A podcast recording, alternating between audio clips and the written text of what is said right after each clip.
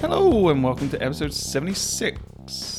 There's lots of S's. 76 of the Hotel Fuel podcast The thing. Super 76. Seven, it's, should I start again? Hello, Yes. welcome to episode 76 of the Fuel Hotel Marketing Podcast. I am your host, Stuart Butler. Lots of more S's.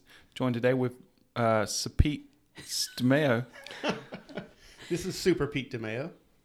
and Melissa Smclavina It's me. and Smisha Smishmikiki Mo Mo. Schmalo. If anyone's just listening to us for the first time, they're, They're like, in trouble. I'm deleting this podcast right away. I promise sometimes we make sense. Occasionally. Um, maybe not today. Smell you later. You sounded like, uh, um, what's that SNL skit when they do Jeopardy? You sound. Oh, Trebek. yeah. Yeah. but you're not sounding like Trebek. You're sounding like The his other arch guy. nemesis, Yeah, yeah, yeah. Sean Connery. Sean Sean Connery. Yeah. All right. So we're doing a hotel marketing podcast. Apparently, that's what we've been told. And today we're going to be doing it on trends that are happening, some buzzwords that are flown around. Travel tech trends. Yeah. I, I, full disclaimer: we're not really experts on this stuff, so we're going to be rambling a little bit and we'll be giving our opinion. But you know, take it with a grain of salt. It is, Speak for it- yourself. It is just our opinion. We'll see. Yeah. But while we're becoming experts on this, I think everybody should be aware of you know, the trends that we're going to be talking about because they are going to be impacting everyone in 2018. Yeah, so if nothing else, when we talk about it here, like just kind of listen to us, but then go Google about the actual facts, and then you can learn real things about Listen to us and then go find the accurate information about it. Yeah, and then write to us and tell us, and then we'll learn something. Or start your own podcast, and then we'll listen to that. That that'd be good.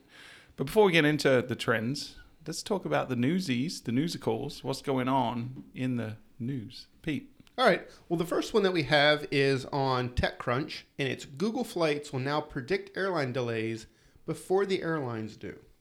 And spoiler alert, one of our tech trends that we're going to be talking about is AI.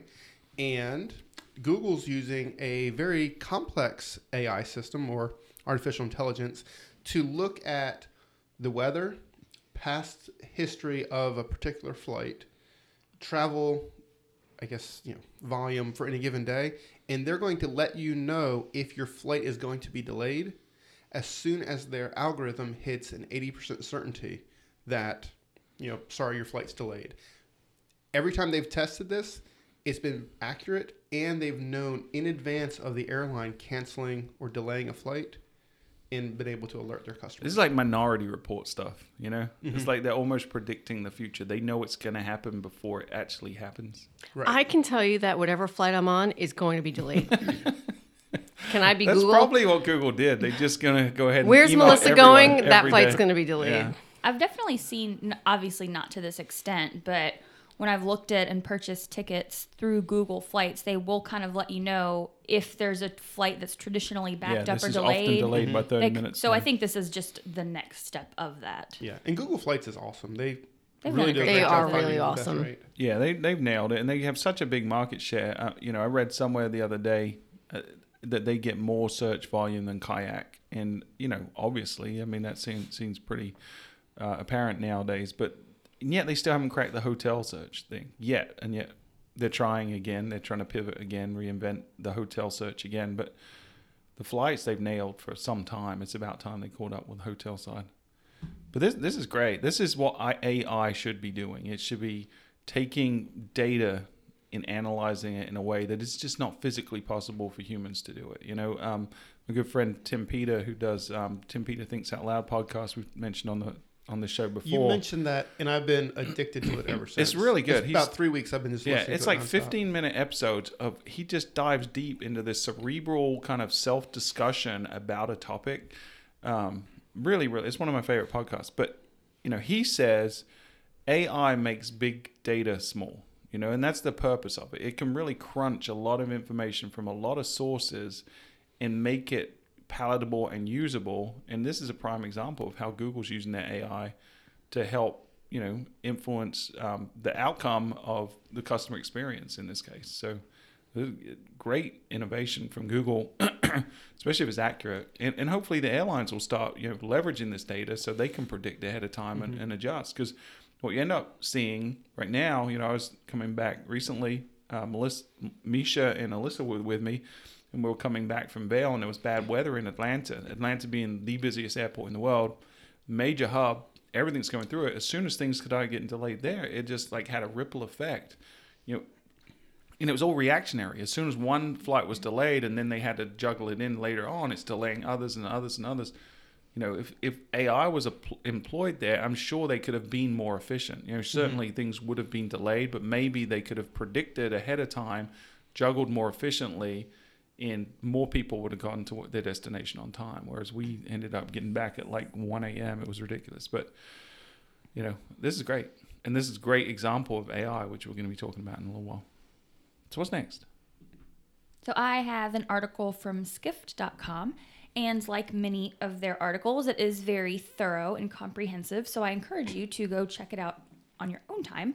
For the sake of this conversation, I just wanted it to to throw it out to the group so we can kind of have some food for thought conversation. The title of the article is Why Expedia or Priceline Might Just Be the Next Great Hotel Brand. And it starts off with a little bit of an introduction, um, and then there's a quote which I wanted to say. It was um, at the Phocuswright conference in November.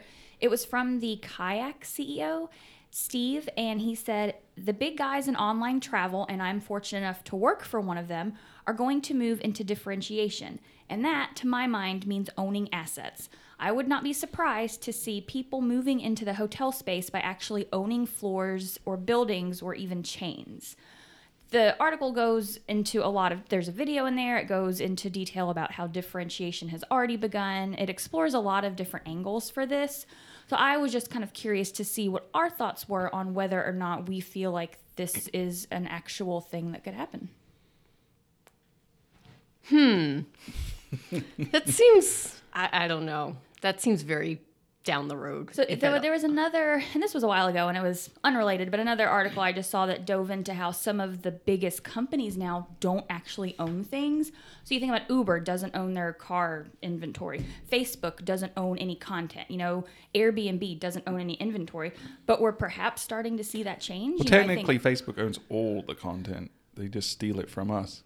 okay, fair, but and and the Airbnb, being, they're Air- not. they don't, right? They're, Uber is a logistics company, right? And um, Facebook's an advertising company, and um, you know, I think Airbnb are realizing that if they want to continue their revenue growth, uh, inventory is going to be an issue. You know, well, and that- that's something they we had talked about recently. They're starting to explore that. Right. They are investing in assets now. And in BB, uh, Airbnb are getting their own properties. They're they're looking at diversifying their revenue streams. Their CEO came out and said, it, within the next twelve months, fifty percent of their revenue will be new revenue streams that they don't currently have. So they're certainly looking to to find ways. Um, I, I think going back to this story with Expedia and, and Priceline getting into the hotel industry, I think there's a chance, and whether they own them directly or whether they become kind of their own brand or soft brand for or franchise uh, for hotels and finance properties and buildings, I think that's very realistic. You know, I think if they were to, because right now it's really hard if you want to get into the hotel business, you want to build a, a new property and you go to a bank, they won't, very rarely will they finance you unless you have a flag, you know? So, Expedia could be sitting on a lot of capital and then start financing new projects with the understanding that you're going to fly an Expedia brand or soft brand. I could see that being the case more than them actually going out and buying inventory. Yeah. It makes a lot of sense from an Airbnb type perspective where you know they are a provider of you know inventory where having some inventory would make a lot of sense. But for someone like Expedia that's selling every hotel room that there is, it seems like one that would lead to some conflicts of what you're showing and when you're showing it. But also, why would you bring all of the headaches of the day to day management of a property when right now it's a very clean process? You take their money, you take a portion of it, and you give the rest to the hotel. Yeah, they're making better margins than the hotels are themselves right, Right. now. You know, and and you know at the same time, what we see is the the franchises, uh, like the actual the Hiltons, the Marriotts of the world, are getting out of the management business. You know, they're becoming more focused on their business being about getting more franchises. Not that they own or manage, but they don't they don't really care about that. They're just about getting more. That's why they're creating more brands, getting more properties in a location. They don't manage or own any of them. They're just making money off the top of other people's hard work. So I, I, I find it hard to believe that while these franchise businesses are going the other way out of the hospitality business, that why would Expedia go into it when they're already making huge margins being an intermediary? Unless they see threats from things like blockchain, which we'll get into in a little bit. So it, it's a great article. Um, check it out on the show notes. If you go to fueltravel.com slash podcast, click on episode 76, you'll, um, you'll be able to get that full article there and the one we talked about before. Do we have any more newsies? We've got one more Okay. from Search Engine Land. This is titled The Google Speed Update Page speed will become a ranking factor in mobile search. That's what you need to know. It Okay. says it all in the title. So, according to the article, as of July 2018, uh, people really need to get their acts together on page speed on mobile. Otherwise, you're going to get penalized. Yeah. So, just do it. Google's been talking about speed and how important it is for a long For a time, while. right? And and I, I would argue that even if Google, what they I'm I'm reading this as them saying is, it's now a single individual factor in the in the algorithm. You know, s- speed has played a role already up until now, right? We know that one, the the the desktop index and the mobile index are separate. We know that their ranking factors are different, right? We know that Google themselves has come out and said that RankBrain, there again, we're talking about AI. The AI piece of the algorithm is is the number three biggest factor, right? So behind content and links, RankBrain's right behind there and increasing every day in terms of its importance. And we know that RankBrain looks at how the consumer interacts with the website, right? Meaning how much time do they spend on the site, how much what they're clicking on, and and do they pogo stick back to the the SERP page, all that stuff. And speed of the page has an influence on that. So the faster your site is today, without even waiting until this July date, the faster your page is today, the better indicators you're going to be sending, or your site's going to be sending to the RankBrain algorithm. So ergo, the faster your site is today, the higher you're likely to rank anyway. So this isn't really news to anyone. I think what's a little surprising is that Google came out with a press release about this and and with a definitive clarity said this is something you need to pay attention that means that holy cow you need Yeah. to pay attention when google says jump you say uh, yes i'm going to do it even before you tell me to do it i'm going to start doing it right Well, now What's so surprising is that when they came out with this, but they're not doing that already. I always kind of I knew that you know speed was a factor from a desktop perspective.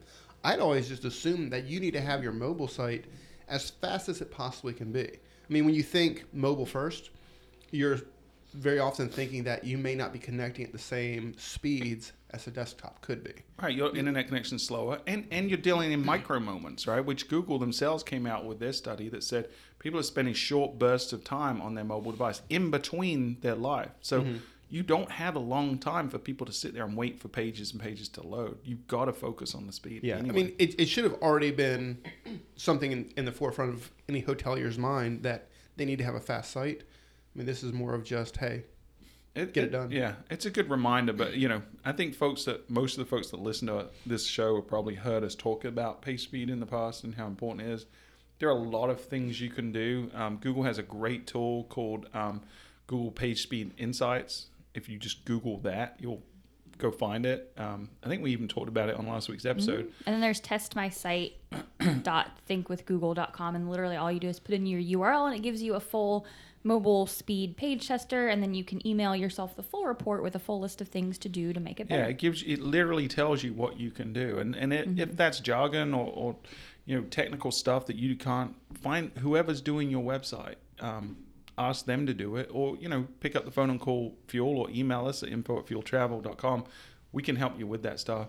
Um, the other tool we use internally that gives a little more detail than uh, Google Insights is GTmetrix.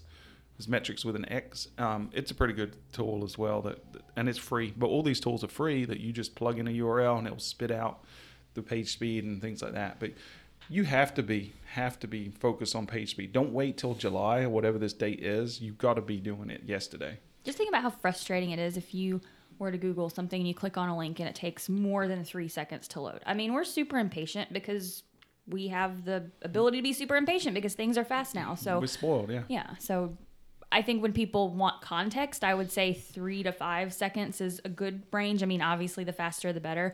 Once you get over that range, you're gonna piss some people off, and you're gonna lose some traffic because of that. For sure. And I would say the one thing that has sort of stuck out to me about this release is that they seem to be going on a not a positive reinforcement, but they're doing a negative reinforcement. So it's only the pages that deliver the slowest experience to users are getting impacted. So they're not rewarding people for fast page speed, but they're dinging people for slowness. Yeah, they're basically saying if you're the lazy, the bottom barrel, there's going to be a penalty for Yeah. it. Yeah, which I think is right. You know, and you know, in, in digital marketing, there's so many tools at our disposal. There's so many things you you can be doing. There's no excuse for you not to do it because it, it's easy. And if you don't know how to do it, you just go to Google and it will literally tell you how to do anything you want. So, I, I am I, I encourage everyone to pay attention to what Google's saying, but don't wait until Google tells you you have to focus on page speed.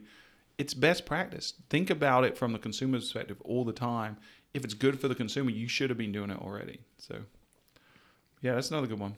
So yeah, you can get all those news links at uh, the the show notes. But let's jump into the real show today. So Misha, you wrote this blog article, so we'll let you we'll hand it over to you to talk about the trends. So what's number one? All right, driving the magic school bus today. So we have the travel I don't get that reference. It's the magic, magic school, school bus. bus. Miss Frizzle. Mm. We're I didn't make it across the pond. Oh, I feel like you would enjoy it, being the rocket scientist and all. Yeah, I'm. Yeah, I don't know that reference. Okay, well, homework. Go watch Magic School. I watched Play School instead. It was great. Did you ever watch? Uh, what's the show we were talking about this week? Gilligan's Island. No, uh, Gullah Gullah Gullah. Gullah. There we go. Uh, well, we talked about both. To be fair, Gullah Gullah. I haven't watched either Gullah of those. Gullah. Yeah. I don't know that. Okay, we're getting super off I think track. you're too old. I, I think we established you had to be like around late twenties to know Gullah Ah. Gullah. Yeah. Gullah Gullah Island. Gullah Gullah. No, nobody. Okay. Nope. All right. Fun homework assignment for everybody this weekend. Go watch Gullah Gullah. Yes, after you Google all of our tech trends. Yep. Okay. So, number one on our list, which I'm going to lean on Stuart and Pete, who actually just did a whole presentation on this to talk about. Number one on the radar, it's probably the biggest buzzword of 2018 blockchain. It's not omnichannel. It is not omnichannel, it is blockchain. We felt that since it's such a buzzword, it was definitely worth discussing Yawn. what it is and how it will impact primarily data security and, and what it could mean for the hotel industry and travel industry. So, would anybody like to, looking at you, Pete, talk about what actually is blockchain for people who are unaware? And full disclosure, we're not experts on this stuff. You know. Clearly, as I'm looking at Pete and diverting Right. Hey, I can be experts on stuff. No, I mean the easiest way to look at blockchain is it is a very secure digital ledger. And what makes it so secure is that it is write only. So as things are added to the blockchain, you end up having a complete history of the entire lifetime of a transaction or a, a person's experience on the blockchain itself.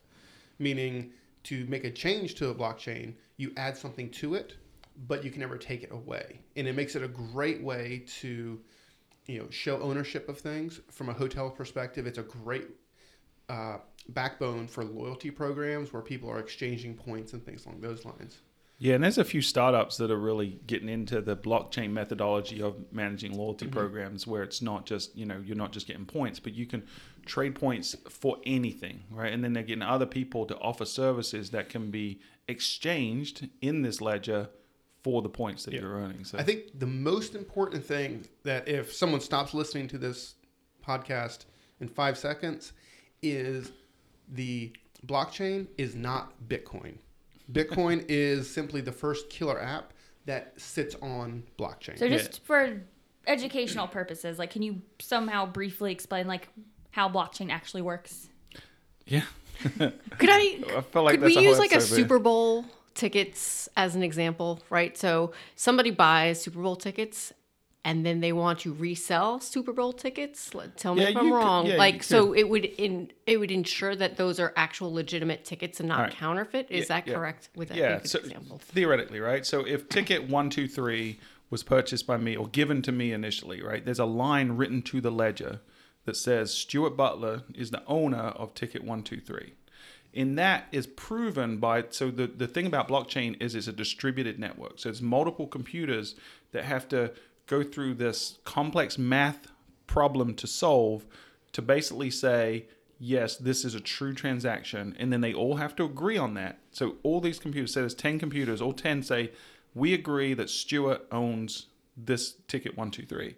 Now, if one of those nodes, one of the computers, one of the 10 says, I don't think so, then the other nine are going to say, nope, we're, we're pretty sure. So then num- the one that was disagreeing will say, okay, well, I agree with you guys. It's like a consensus thing. So it's an immutable ledger. Like no one can disagree with it. And as soon as someone does, they get overwritten and everyone else tells them it's mm-hmm. right. Now, when I want to do a transaction, if I want to sell ticket 123 to Pete, there's a new line written to the ledger that that it uses another math problem and that math problem is using cryptography which is gets really complicated. So an, it's a it's a complex math problem that a computer one of the nodes on the on the network has to solve. And once whichever one solves it first says i won i know i'm going to write this to the ledger and then all the others agree with that and then it gets written right? Mm-hmm. So that's how it, it happens in principle now there's a record that says Stuart owned that ticket and now Pete owned that ticket. And if any point anyone wants to know who owns that ticket and someone says, "Oh, Stuart owns that ticket," then they can all the computers can look back and say, "No, now Pete owns the ticket." So that that's in its very basic form. Um, it gets a lot more complicated than that. Um, how like because when you look at one of the applications like cryptocurrency, when you mention Bitcoin, the people, the computers that are actually doing the calculation to prove the math, they're typically owned by individual people. And as a reward for their computer winning the math problem solving, doing it the fastest, they get given a small amount of Bitcoin. So they're rewarding, they're miners, is what they're called. Those miners get rewarded for doing the calculation. And that's kind of how the ecosystem works with the cryptocurrency like Bitcoin. In this case, when we're talking about like a private a private blockchain ledger, someone has to pay for the mining to happen. Someone has to pay for the nodes on the network to do the calculation. And I think that's one of the limitations and one of the things that's going to prevent blockchain from from really spreading as fast as people think in as many areas as they think. I st- still think it's important, but I think the cost of doing the math and when you have too many transactions, that cost can go up really high. And when you have a lot of transactions and all these computers are trying to do all this complex math, cryptography, it can take a while. And and one of the things we rely on today is real-time transaction. So if it's going to take 3 minutes for all these computers to agree that this ledger is now updated with this new record, that's going to be a problem. Mm-hmm. Well, and correct me if I'm wrong in this, but I think the major reason it's become such a big conversation in general, but in the travel space, is just the whole point of this is data and security. I mean, we've had such an onslaught of you know people coming in and stealing personal data there's been so many hacks it's a huge issue so i think that's i do agree that there's a lot of work to be done but i think it is a huge opportunity and that's why people are so excited about it because from a data security perspective it's kind of a game changer It is, yeah, it is, or it can be, right? So, so what blockchain replaces, right, is the need for an intermediary, like for an escrow of any kind, right? So, typically, if you think about any kind of transaction, so you think about, say, real estate, you need an attorney or a realtor in between me buying a house from you or you buying a house from me, right? We need someone in between to make sure that it's legitimate. Um, the same could be said with banking transactions, right? If I pay you money, it goes from my bank account to your bank account. We're trusting the banks are the ones that make sure that that happens appropriately. Blockchain can eliminate the need for that third party intermediary because it is trusted by by its nature. Now that's it, it creates an immutable ledger in that you can't argue with the transactions, but it, it's not fully secure. Like if you look at the early days of um, Bitcoin, for example, there are a lot of accounts getting hacked, and people were getting their key, their, their digital crypto key, in stealing their money, which is possible. And Which then you can one thing to keep transfer and transfer and is- transfer, and it's, it's not traceable. That was not a hack of Bitcoin. No, it was a that hack was of the individual's of- keys. If it was Mt. Gox or whomever it was, it was the intermediary that people were using to hold their keys. If you want to make it even more more complex. Yeah, so there were there were these basically um, marketplaces where you could go in and buy and sell Bitcoin And with still real exist. with yeah they I do mean, with- Coinbase is one. right. So common you now. could go in and pay them real money from your account, and they would give you they would buy, buy Bitcoin and put it in your account. Now, if your account on that marketplace was hacked and someone could come in there, withdraw the Bitcoin for real money and, and steal it. And early on, there was a lot of these kind of um, marketplaces that went under because they were getting hacked so much. So, although the underlying blockchain piece is very secure, th- there's going to be weaknesses in it for sure. And, and I think one thing also to consider with you know moving to a blockchain based infrastructure is it's not perfect, but the goal is it's going to be better than the current platforms we have now. And a, a kind of one example of that is I think I mentioned on the, the podcast before was my trip down to Jacksonville, Florida, where I rented a place. I put like twenty five hundred dollars, you know, to cover a, a rental home for a vacation. Well, hurricane comes, destroys the person who owns the property's main residence. He moves into the rental property, and because now he has no rental income, he's not able to refund me my my full payment for the house. It caused a big problem because now I'm out twenty five hundred dollars, and my recourse is very limited. I can go to VRBO and try to get my money back. What I ended up doing is going through the bank, and they uh, charged back to my credit card, so I was made whole. But if this were on the blockchain, it would be set up where it was automated. So I would put twenty five hundred dollars onto a blockchain. Let's say it was VRBO's blockchain. This is kind of how it impacts travel. But when I went to stay at the property, once I accepted the property, the money at that point would be transferred to the owner of the property. So I don't necessarily have to trust that this person that I'm renting the house from is trustworthy because the blockchain itself created the trust that my money wasn't going to be compromised until I walked in the front door and said, Yes, this is the place I was renting. At that point, he gets his money. I have the place to rent, and everything works out okay. Yeah, I mean it's possible, right? But you're still dealing with, you know, you could argue that credit cards could work the same way today, right? But they don't because people have policies in place that they need the money, the deposit down Right. Two weeks in advance, right? So there's nothing telling someone that the blockchain wouldn't, you know, using a blockchain method of transaction, that it they could do the same thing with their policies. So I, I think people look at blockchain as this like silver bullet that solves all these problems. I don't think it is. I think it's just a new technology that can be leveraged in certain ways. I think there's a lot of great startups that are using it um, in terms of loyalty, like we said. I don't think you know you read nonsense out there about this is going to replace the OTAs. It's just it's nonsense. The hmm. OTAs aren't big because they do a good job of of handling how the money transacts. Right. That's not why OTAs exist. They exist because they have exposure. They they've done a good job marketing. They have trust in their brand.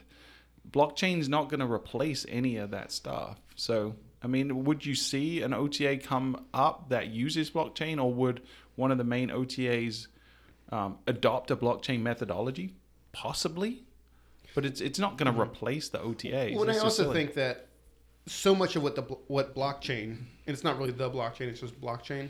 What blockchain can do is going to be behind the scenes. yeah, Uh, you know, kind of kind of a good example of that is nations nationwide insurance is rolling out something called RiskBlock, which is a blockchain that is designed to provide proof of insurance and that your insurance is paid up. The consumer doesn't care and doesn't know.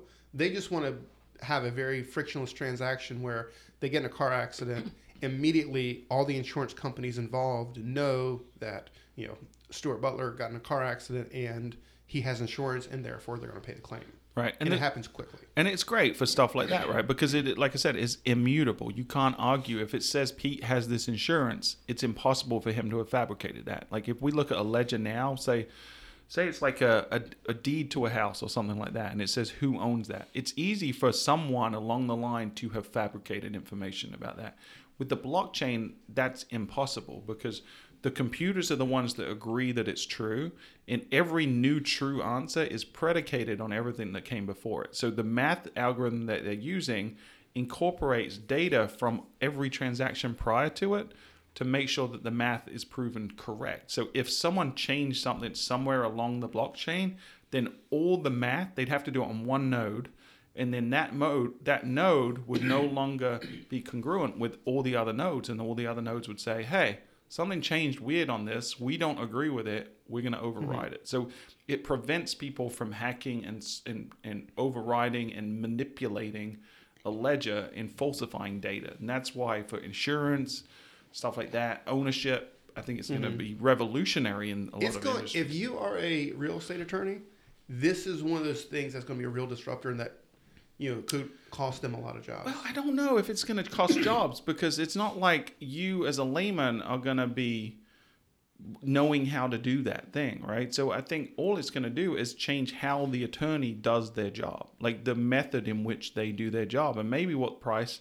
And maybe disruptors will come in, new companies will come in that leverage that technology. Well, no, because in this case, you would look at the who owns who records the deed is typically you know registrar at a county courthouse or Sure. a state courthouse. They would have the blockchain that holds all these deeds, and then you could have you know real estate agents, paralegals. Technically, you can have homeowners writing updates to it, and assuming you have the consensus, then it would be written. You wouldn't even need that attorney theoretically. theoretically but but i think the reality is most people aren't going to get that sophisticated aren't going to know that you know most average consumers maybe realtors are going to replace it Century 21 would love to be able to go to homeowners and say, list your house with us and we'll save you $500 on your yeah closing fees. i mean i could see that but uh, you know I, I still think there's going to be someone that's doing it i don't think Yeah. homeowners are going to take it on themselves No. personally. Can I lighten the mood with some funny tweets? Some funny blockchain tweets? sure you sound enthused I'm- about I'm me nervous. interrupting this intellectual conversation. I, it, I don't know if you could call it intellectual but it's a conversation No, they're funny. For the sake of Oh, go moving on, we can go uh, with this. So, how to get funding? Keep saying blockchain really fast until people in suits get confused and throw money at you. this is true That's funny. And then the only other one I saw, because you know I know nothing about blockchain or Bitcoin. Um, if I had a Bitcoin for every time someone tried to explain Bitcoin to me, I'd have a lot of Bitcoins and no idea what to do with them. That's fantastic. also relevant. which is funny. You know, a great illustration of how people really don't understand blockchain and, and its application, and especially cryptocurrency, is just looking at the price of Bitcoin and what it's done after over the last few months. You know, it was around what a thousand dollars for a long, long time Right. Per Bitcoin, and it over the you know this November, December time just started jumping like crazy, and everyone I knew was like, "This is the new way to get rich." We're all going to get rich. And it got up to what, like 16, Bitcoin 17, hit 18,000? 19,000. Yeah. Yeah. um, crazy. But I looked at it today because I was telling people it was up to like 15, 16, and all my friends were like, "Should I buy this? You work with computers. Should I buy this?" It's Right? always. And I'm like, "No, you absolutely No. shouldn't. It's way overinflated. At some time, it's gonna absolutely bomb. So Mm-hmm. if you had it a thousand, it got to nineteen thousand. I hope you sold it. Yeah. because you're gonna be a sad little puppy right now. Yeah. And about uh, a little over a year ago, when I was kind of really started getting into it and learning about it, I didn't buy any Bitcoin, unfortunately. But I bought Ethereum, Litecoin, and a Did you buy kitty other- coins? I didn't buy any kitty coins. but it's, it's been great up and you know through Yeah. December, and then in the last two weeks, there's been such a bloodbath in that Mm-hmm. market. Yeah. But it, it was the people who were, you know, They're reading. they're on it- high on hopium, the thing, and that's going to go right through the roof. You ever heard of hopium? I need some hopium. So, So, anyway, so the hopium, you know, made it to a giant bubble where Yeah. it's a great platform, but people got so, like you said, exuberant that they just wanted to throw all their money into it. So because not to derail us any further than we're probably already derailed, but did you say, and I don't know if he prefers to go by 50 cent or 50 cent, but he forgot that he had Bitcoin and then like now he's a millionaire again. Wasn't he bankrupt or something? Yeah, he like several filed times, yeah. bankruptcy. And I guess several years ago, back in the day, somebody paid him for an album or something with Bitcoin and now it's worth $8 million. Well, it, hopefully he cashed out two weeks ago because if Yeah. he didn't, he just lost half of his He's net worth. well, Um, Here's but there, most- there's a lot of stories about that. People are going because it was up to crazy numbers, Yeah. and people that had a couple of Bitcoin back in the day, uh, it's now worth a lot. You know, um, We just have an sto- IT guy here who has, he says several Bitcoins somewhere that he got rid of on a hard drive a couple years ago. Yeah. He goes, I think it's in my house, but I don't know. I feel yeah, like I you feel like I'd be looking. that. There's a guy in England that he knows it was on a hard drive. He threw it out at, at the dump, the Mm-hmm. and uh, he's been looking like he quit his job, and all he's doing now is going li- literally bag by bag through this whole big dump, trying to find Oh his my old hard drive because he knows there's millions of dollars on it. assuming it's still there. They say Dump. that over 20% of all Bitcoin is Mm-hmm. missing. Like it will never get claimed because People are stupid. Do you want to hear the most important application of blockchain? Sure? This is the most important application okay. of I it. feel like you're setting us up. So this is in Fortune magazine, and it was I think back on uh, June sixteenth, or I'm sorry, July uh, January sixteenth. Blockchain is the answer to sexual consent. Out of France, uh, a group of French women created a basic uh, blockchain that allowed people to log their consent into a blockchain so that there would be no question about it after the deed was done. So there you go. Thanks, blockchain. Genius, right? It's I have She comments, yes. but I probably shouldn't say. probably hold them for not the And, podcast. and the only reason I mention that it's on Fortune. So Re- yeah. Very reputable. Yeah. It, there's going to be so many for the next couple of years, so many blockchain startups, so many blockchain things. Like you said, there's so much money being thrown at Oh, anything yeah. related to blockchain right now. It's it's ridiculous. It is not going to save the world. It is going to disrupt a lot of industries, banking, insurance, real estate, uh, you know, for sure. Um, I'm intrigued by some of the startups in travel, but I don't see anything that to me is going to like revolutionize how people travel. So the point. consensus is don't drop everything you're doing and focus on blockchain. Yeah. A- as Go focus on your email marketing and your SEO and your pay per click and your content strategy and your social and all the, and your website and your booking engine and all the things that actually make you money today. Let the let the other people jump around and mm-hmm. sing and dance about blockchain. Yeah. And I would say this: I wouldn't go investing your property's money in any type of blockchain now at all. But what I would say mm. is, you know, one morning while you're having a cup of coffee before you really get to work, watch one or two YouTube videos that do a really good job explaining it. So at least you understand at a top line what's coming down the road because at some point it is going to be much more Yeah. relevant. And if nothing else, when you're drinking a beer with your buddy and you know a little bit more than them, you can sound really smart. And get them to give you money Yeah, for Bitcoin. you could do that for sure. But don't worry, don't believe the hype. Uh, are we ready for our number two trend? I don't think we're gonna make through all of them. This is gonna be like a seven-hour podcast. That's fine. I got I got nowhere else to be. It's Friday no- night. I got nothing no going on. Easy way to I thought do you had an escape room to go to tonight. I that's in like they're leaving soon. So. This is the escape. I, I can't yeah. escape this room. How am I going to escape yeah. that room? Yeah, spoiler alert, this is your escape room. Ah, You oh. I, I just here know that when, when I did Wah, wah, my wah. presentation to the AAF about blockchain, glazed eyes. well, you know, the people were engaged and trying to understand it, but it's not easy. And I know you just did a presentation as well. or You're working on one. It's, whew. It's tough. It's not, Yeah. you know, you got to understand a lot of different things. Like when you say it's an electronic ledger, half the people in the room are like, "What's a ledger?" You know. Yeah. So if, if you don't know what a ledger is, it's really hard to to grasp. And then it's, I mean, I could get way more nerdy about it, like it, why it's called a blockchain. You know, it's a chain of blocks, but I'm not. It's just, yeah, it's crazy. That's stuff. like we need like a fueled podcast after hours where we just sit around and nerd out over it. By we the do that. We just don't record it. yeah. Yeah. And this has been the blockchain episode. Thanks for listening. Do we want to do the second one? sure. do Yeah, a I would love to. I can actually talk about this A little one. more succinctly. Yeah. All right. Voice search. Number two, two, two, two, two. Two, two, two, two, two, two. Yeah, so voice search, I have some statistical, some some data ease, some data lets, some statsies. Waiting for Misha. Pete to cringe. no, I was going to do like a, hey, Alexa, what is voice search? Hey, did you see that video yesterday? That or I, get, I saw it yesterday. I don't know if it's been out a couple of days or whatever, but it was um, Alexa lost her voice. Have you seen this? No. And then yeah, it's really good. Go to YouTube and say, type in Alexa lost voice. Um, it's it's basically a video where someone asks Alexa a question and she starts coughing like she's sick, and they're like, "Oh no, what are we gonna do?" And so Amazon starts connecting people when they ask a question. So if if they ask a question about food, like uh, a guy says, "How do I make grilled cheese?" They connect him to Gordon Ramsay. So Gordon Ramsay's sitting there with headphones, going, "Dude, you're like a 29 year old man." It's grilled cheese. You grill cheese. Like learn to cook. Like he's berating him. And then there's like someone that um someone says play country music and instead it's like this like hip rap artist starts singing and it's, it's really cool. It's a really good video. But we rely way, way, way heavy already on voice search and it's just getting more and more. you know what my Alexa does? Tells me when the timer's up for my food in the oven. Basically it. You don't play music on it? You don't ask questions? I don't. I feel like I'm just not home a ton, so I don't listen to a ton of music when I'm home. Like I'm just I'm not there to use it. That's my problem. I love it because you can name timers. So when I'm cooking my roast potatoes and my Yorkshire puddings, I can say set a Yorkshire pudding timer 15 minutes and set a roast potato timer for 45 minutes. Oh, I'm. What, what That are you doing what- tonight? I'm coming it coming names my it names my timers. It's great. Oh. Timers are, are used by 41% of all voice assistant users. Really? Yep. How, where'd you get that stat from? Did you Uh, ask Alexa? No, Business Week. Okay.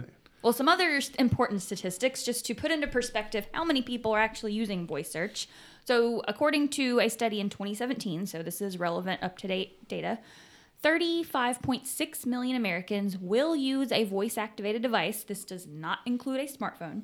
At least once per month, and this is a 128.6 increase over 2016. Also, the voice assist market is expected to grow 23.1% this year, with more than 60 million users using voice assistance at least once per month. And this represents overall, just to put it into perspective again, 20% of Americans.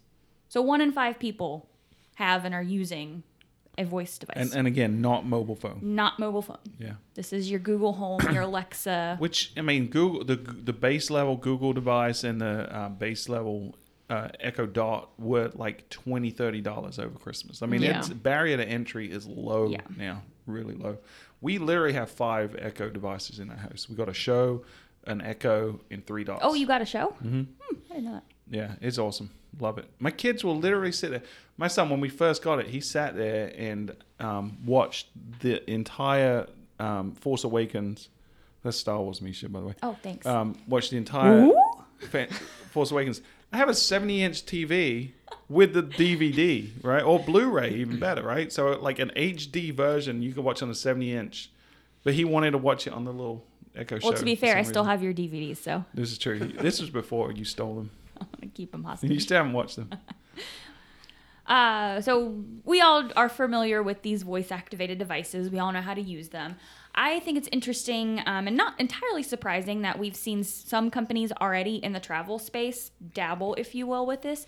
So, just to speak to some of the things that already exist, Kayak, which is owned by Priceline, they do have an app or a skill for this, um, primarily used for flight tracking. They also have a feature called Kayak Explore and a travel search feature. And then you also have Expedia, another big player in the game. Their skill is less planning oriented, but more focused on assisting people who already have current plans. So you can look at your arrival or departure time for flights, or check in time for your hotels, or it can help you rent a car. So they're kind of different purposes there. But the two biggest, arguably the two biggest OTAs in this space are already investing time and money into this. Yeah, but they also did in chatbots, and look where that got First, to mm, them. yeah. Yeah, Well, I, I think what we're seeing here is it's so early on in the adoption process in the technology of voice assistants. You've got the Echo Show. That is where I think the real value from a hotelier comes in. the screen makes a big difference. It makes a giant difference. because you can now select. There's a search engine results page Right. there, right? With with a dot, there's not. You know, it can. You know, Amazon's great, but it, it if you look if you go to a search for a product. And then you ask Alexa, it's not the same thing. Like on the Alexa, they're pushing things. Like if you say, uh, I need to buy AA batteries, the ones they offer you on Alexa because they're not showing you a list are going to be the ones they make the most money from, not necessarily the cheapest or the best rated. Yep. So they've been a little shady about that, and that's that's prevented me from using it as a as a tool to buy things. What's prevented me from using it as a tool is because my kids would hear me using it that way, and And then, then they buy random stuff stuff. showing up at the house. You know, I can almost see down the road, perhaps, you know, I can see the Hiltons or the Marriotts of the world perhaps exploring this. You know, I, not to say that I would personally feel comfortable booking a hotel stay, but if it is, you know, a brand that has locations all over the hmm. world who work a lot with business travelers who might not be as price sensitive, you know, I can definitely see them setting up skills where people could say, "Hey Alexa, you know, I need a hotel downtown Boston across from the convention center for these dates," and having no mm-hmm, qualms about doing that. Well, the, the challenge is these voice tools right now are not that smart, right? They they understand some things. They don't always interpret it and, and parse it the right way. They don't always give accurate results what you're really looking for. I mean, what, this is a technology really in its infancy, and there's really, if you look at Alexa, people call it artificial intelligence. The majority of what Alexa's doing is not. It's just they're pre-programmed responses based on mm-hmm. what you know. There's artificial intelligence integrated into their algorithms of, of, of like search results and things. But this itself, it's not like when you ask for the weather, there's no AI involved in saying it's 69 degrees.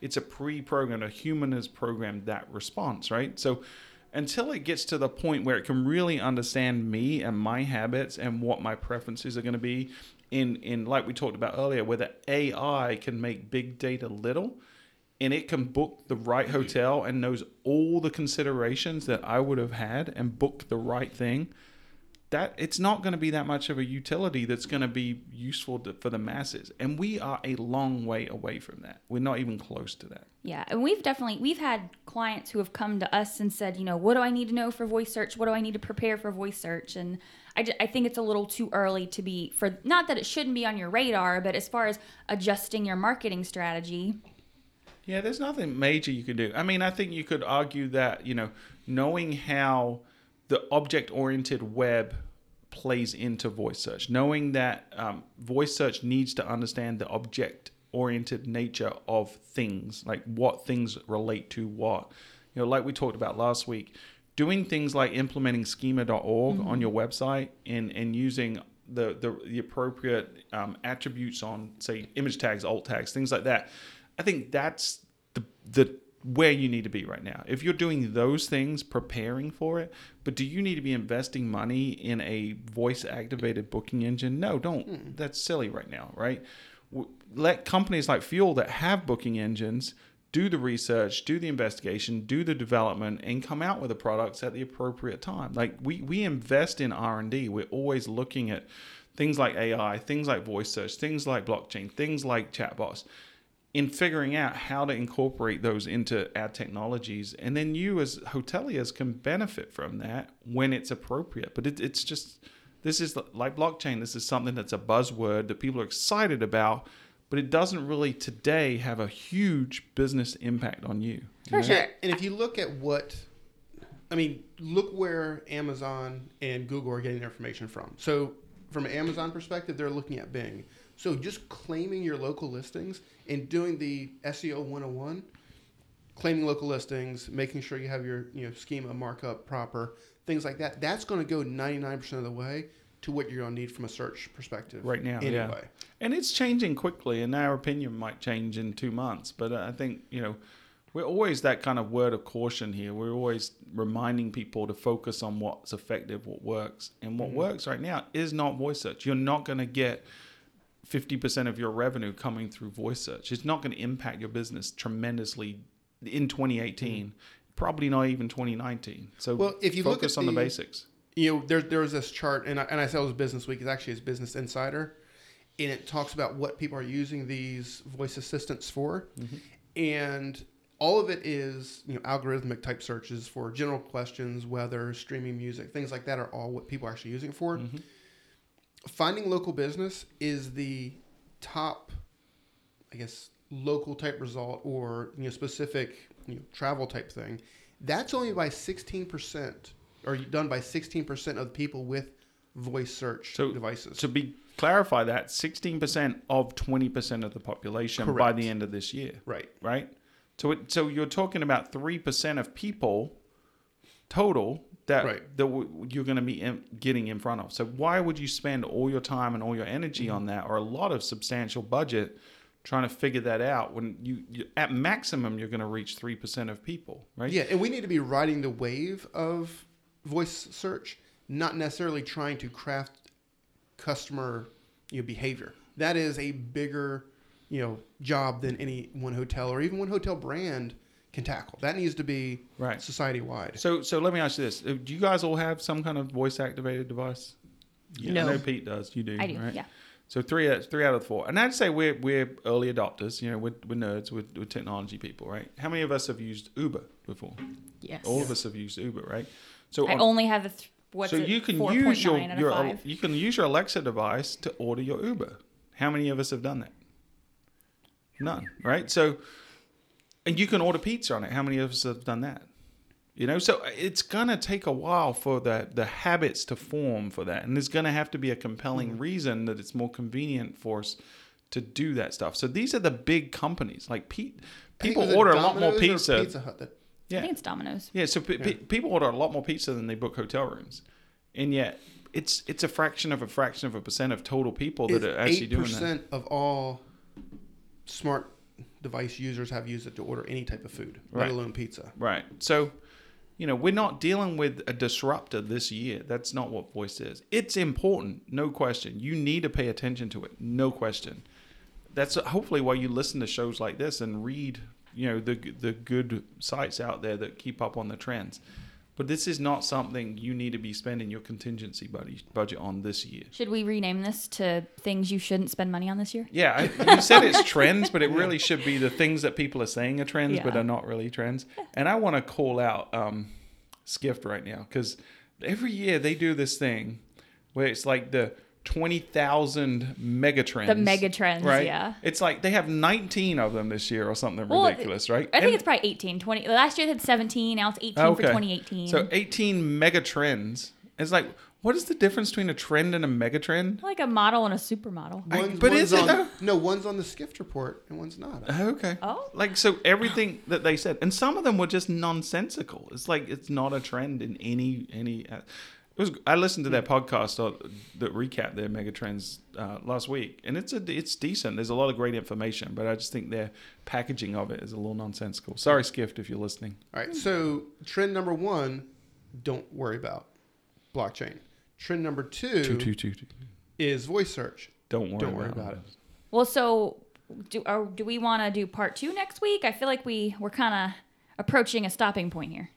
Yeah, we could do that. Let's let's let's Teaser. yeah, let's do a, a two-parter if you will. Okay. We already actually we were working ahead. Melissa and I already had next week's episode already planned, but we'll we'll we'll push that back a week. Now we got a bunch of weeks out in front. Yeah, we're not scrambling a day before. Planners, Look at us planning planning. things. Yeah, but so we we'll- need to change the name to part one. well, part one of five First trends blood. you don't have to worry about. Oh, we should do that. Yeah. Look at look, people are getting the real time behind the scenes insight the of how fuel untrends. works.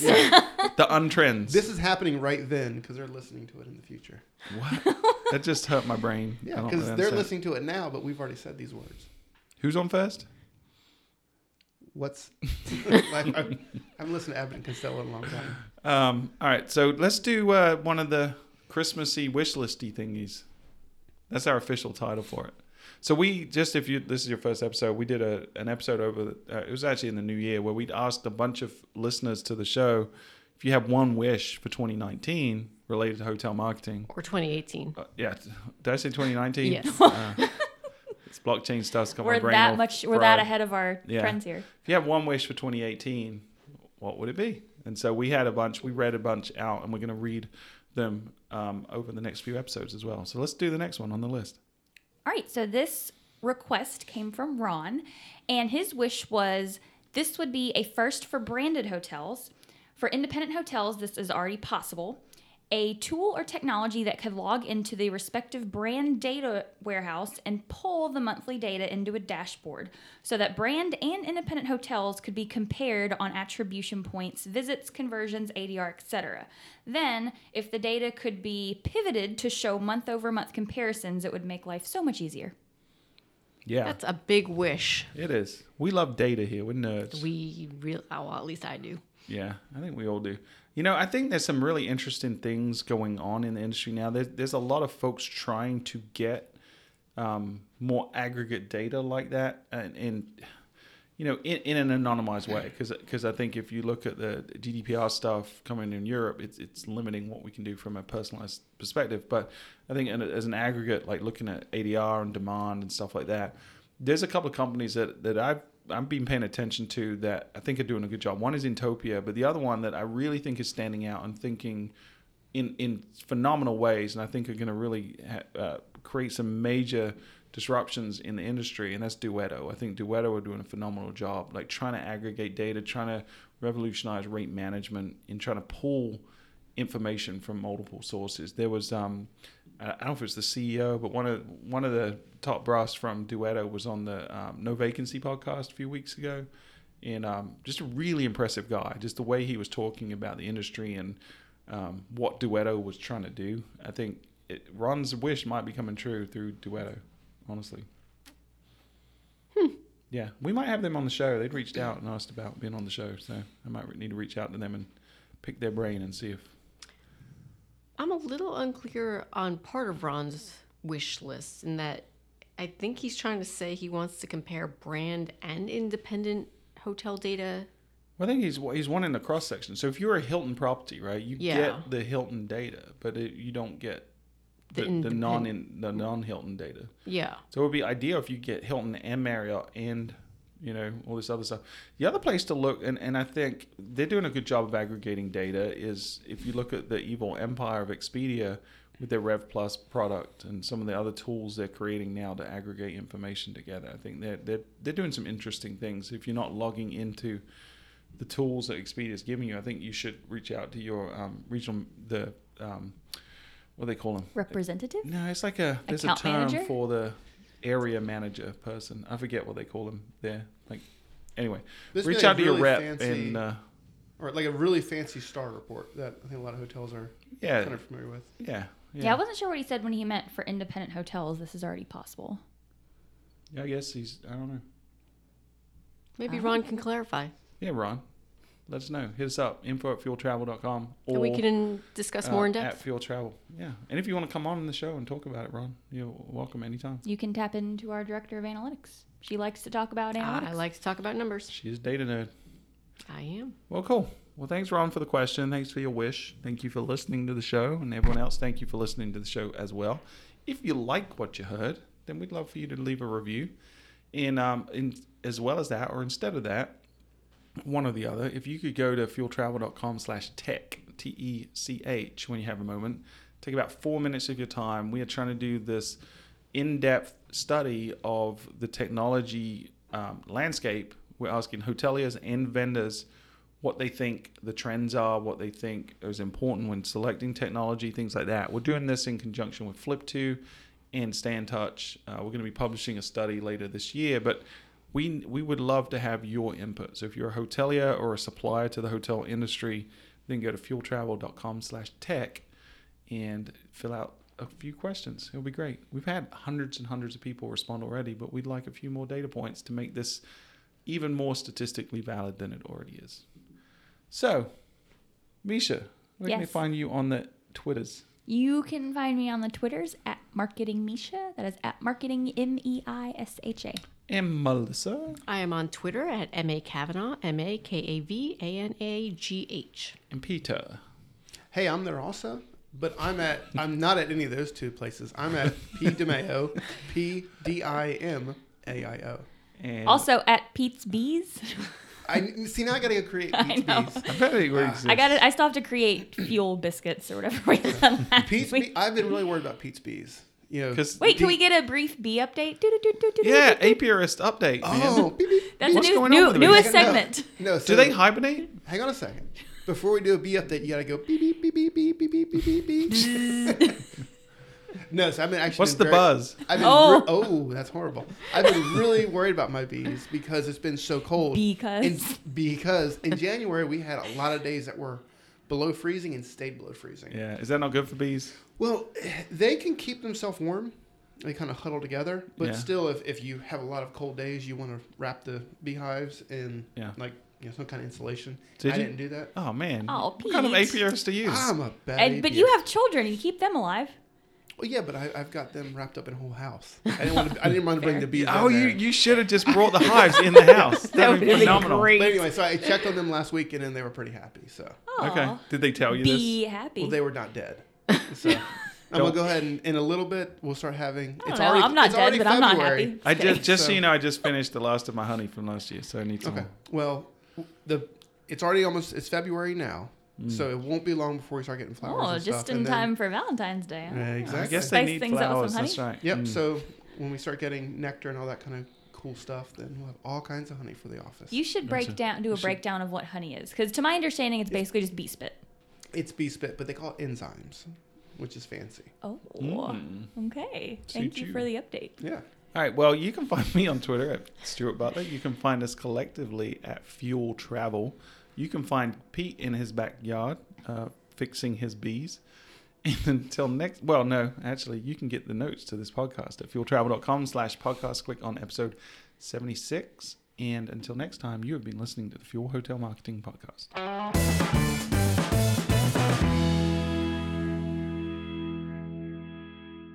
Predictions for hotels. Like we're just gonna have kind of have to Wing think it. our thoughts. Think thoughts. Thinky thoughts. Thinky thoughts. Bum, thinky thoughts. That could be a section on the podcast. Thinky thoughts. The thinky thoughts.